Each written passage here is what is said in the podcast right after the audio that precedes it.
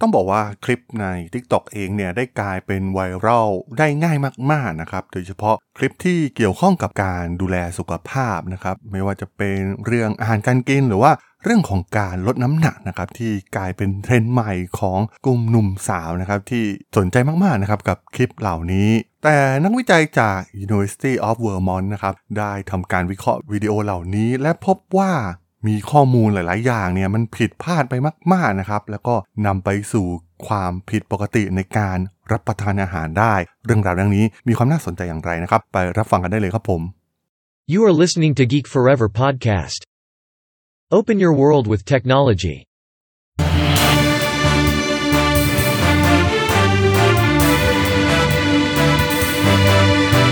This is Geek Daily.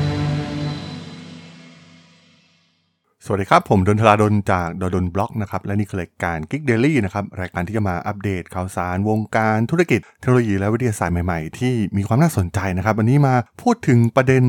น่าสนใจเรื่องหนึ่งนะครับ เกี่ยวกับข้อมูลต่างๆ ที่อยู่ในเครือข่ายโซเชียลมีเดียนะครับโดยเฉพาะใน TikTok ตอนนี้เรียกได้ว่าหลายๆ คลิปเนี่ยกลายเป็นไวรัลแล้วก็กลายเป็นเทรนด์ใหม่ โดยเฉพาะข้อมูลด้านสุขภาพ หรือการรับประทานอาหาร การลดน้ำหนักต่างๆนะครับมันเป็นคลิปที่กลายเป็นไวรัลง่ายมากๆนะครับเพราะว่ามันน่าจะตอบโจทย์ให้กับหลาย ๆ คนแต่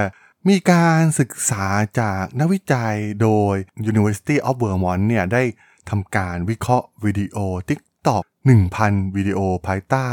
แฮชแท็กยอดนิยม ที่เกี่ยวข้องกับภาพลักษณ์ร่างกายและการรับประทานอาหาร โดยใช้คำค้นหาเช่น อาหาร โภชนาการ น้ำหนัก และภาพลักษณ์ด้านร่างกายนะครับ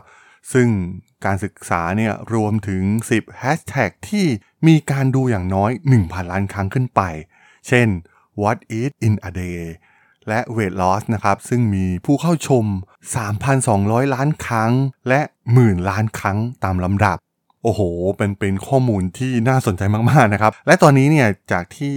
เทรนด์ก่อนหน้านี้ที่เราเคยได้ยินข่าวกันไปนะครับ ตอนนี้เนี่ย คนรุ่นใหม่หลายๆ คนเนี่ย อาจจะไม่เข้า Google กันแล้วนะครับ เพื่อทำการค้นหาข้อมูลเข้ามา TikTok เลยนะครับ แล้วก็ทำการค้นหาตามแฮชแท็กต่างๆนะครับ เพื่อศึกษาข้อมูล เช่นข้อมูลด้านสุขภาพนะครับ ซึ่งเป็นสิ่งที่น่ากังวลมากๆนะครับ ถ้าเป็นข้อมูลที่ผิดพลาด และมีจำนวนผู้รับชม เยอะมากๆเป็นพันล้านวิวขนาดนี้เนี่ยอาจจะ ทำให้มีการเข้าใจผิดกันนะครับ ในเรื่องของการดูแลสุขภาพ ซึ่งแน่นอนนะครับว่าผลกระทบที่เป็นอันตรายของคลิปเหล่านี้นะครับ โดยเฉพาะเรื่องการลดน้ำหนักเนี่ยอาจจะส่งผลโดยตรงต่อกลุ่มประชากรที่อายุน้อย และมีความอ่อนแอมากๆในการรับข้อมูล โดยเฉพาะใน TikTok เองนะครับ เพราะว่า 1 ใน 3 ของผู้ใช้ TikTok ในสหรัฐเนี่ยมีอายุไม่เกิน 14 ปี จากข้อมูลที่มีการศึกษามานะครับ สิ่งที่พวกเขาพบมากที่สุดเนี่ยก็คือผู้หญิงนะครับหญิงสาวเนี่ยมีปฏิสัมพันธ์กับเนื้อหาเกี่ยวกับการลดน้ำหนักมากที่สุดนะครับ โดย 60%ของวิดีโอเหล่านี้เนี่ยถูกสร้างขึ้นโดยผู้หญิงนะครับที่จะมีการนำเสนอรูปแบบข้อมูลต่างๆ และมากกว่าครึ่งเนี่ยสร้างขึ้นโดยผู้ใช้ที่เป็นวัยรุ่นและวัยเรียนในวิทยาลัยนะครับ มันไม่ใช่เป็นผู้ที่มีความเชี่ยวชาญในเรื่องนี้จริง ๆ นะครับ และ มันมีน้อยมากๆนะครับ เพียง 1.4%ของวิดีโอที่ให้คำแนะนำเกี่ยวกับโภชนาการที่สร้างโดยนักโภชนาการที่ถูกต้องตามกฎหมายหรือว่าเป็นอาอาชีพนั้นจริง ๆ นะครับ เรียกได้ว่ามันก็กลายเป็นปัญหาใหญ่มากๆนะครับ โดยเฉพาะเรื่องของการค้นหาข้อมูล มันคงเทียบไม่ได้นะครับกับทาง Google เองที่มีการอัปเดตอัลกอริทึมใหม่ๆตลอดนะครับ ซึ่งถ้าใครได้ติดตามการอัปเดตอัลกอริทึมของทางฝั่ง Google ในการทำ SEO เนี่ยก็จะมี อัลกอริทึมที่เน้นไปที่ข้อมูลที่ถูกต้องมากยิ่งขึ้นนะครับ โดยจะมีการเน้นเนื้อหาโดยเฉพาะเนื้อหาด้านสุขภาพ การโภชนาการ การลดน้ำหนักต่างๆเนี่ยจะมาจากเว็บไซต์ที่เป็นเว็บไซต์องค์กร เว็บไซต์โรงพยาบาล หรือหน่วยงานรัฐที่เกี่ยวข้องเป็นหลักนะครับที่ทำด้านนี้โดยตรง มันไม่ใช่ว่าใครจะมาทำก็ได้นะครับแล้วก็ผลการค้นหาเนี่ยจะขึ้นไปสู่อันดับ top หนึ่งถึงสามอันดับแรกที่ผู้คนคลิกเป็นส่วนใหญ่ ซึ่งตรงนี้เนี่ยเป็นจุดเด่นที่สำคัญมากๆนะครับที่ Google เนี่ยก็ยังมีข้อมูลที่เที่ยงตรงมากกว่าแพลตฟอร์มอื่นๆ ซึ่งแน่นอนนะครับว่ามันก็ไม่ใช่เพียงแค่ TikTok เองเท่านั้นนะครับ ที่กำลังพบกับปัญหาเหล่านี้อยู่ เพราะว่าแพลตฟอร์มโซเชียลมีเดียอื่นๆ ไม่ว่าจะเป็น Facebook Instagram หรือว่าทั้ง Twitter เองนะครับ เพราะว่าส่วนใหญ่แล้วก็มีการกลั่นกรองข้อมูลน้อยมากๆนะครับ แล้วก็มักจะใช้ AI เป็นหลักในการกลั่นกรองข้อมูลเหล่านี้ บางครั้งก็มีความผิดพลาดบ้างนะครับ มันไม่ใช่การทำรูปแบบ Search Engine แบบที่ Google ทำนะครับ เพราะว่าต้องมีการทำอัลกอริทึมปรับปรุงอยู่ตลอดเวลา เพื่อให้ผลการค้นหาเนี่ยตรงตามความต้องการของผู้ที่มาค้นหามากที่สุดนะครับทำให้ Google เองเนี่ยก็กลายเป็น Search Engine ที่ได้รับความนิยมสูงที่สุดมาจวบจนถึงปัจจุบันนะครับ ไม่มีใครที่สามารถที่จะมา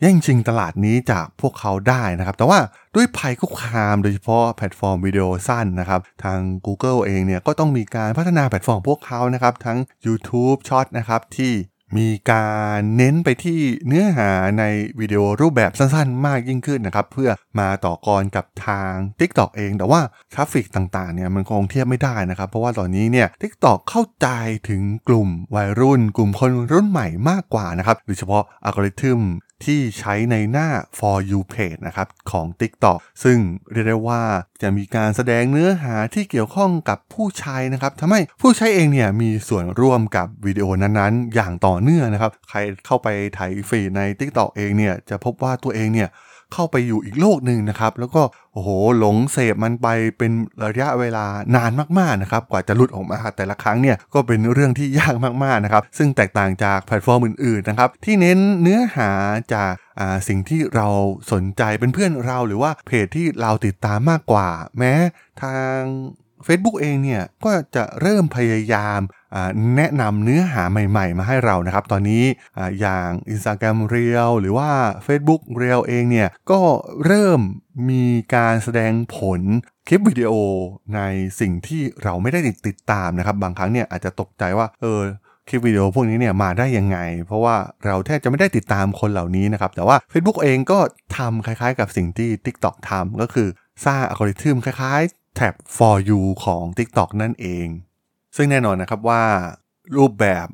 ฟีดแบบใหม่เหล่านี้นะครับที่กำลังกลายเป็นเทรนด์ใหม่เนี่ยซึ่งหากเรามีส่วนร่วมกับวิดีโอเหล่านี้ โดยเฉพาะเรื่องของการควบคุมอาหาร การลดน้ำหนัก หรือเนื้อหาเกี่ยวกับอาหารอย่างสม่ำเสมอเนี่ยวิดีโอเหล่านั้นเนี่ยก็จะยังคงปรากฏต่อไปเรื่อยๆนะครับแม้ทาง TikTok เองเนี่ยจะเริ่มใช้นโยบายเซ็นเซอร์เนื้อหาที่เกี่ยวข้องกับความ ผิดปกติของการกิน หรือว่าคลิปแนวสุขภาพต่างๆนะครับ แต่ว่ามันก็ยังห่างจากสิ่งที่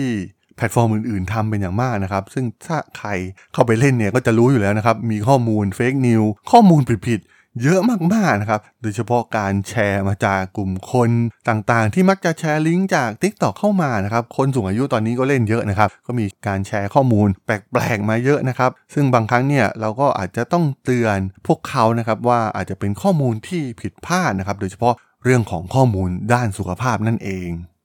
ซึ่งสุดท้ายเนี่ยผมก็คิดว่าในท้ายที่สุดแล้วเนี่ย TikTok หรือว่าแพลตฟอร์มโซเชียลมีเดียอื่นๆ ก็คงพยายามนะครับ พยายามที่จะ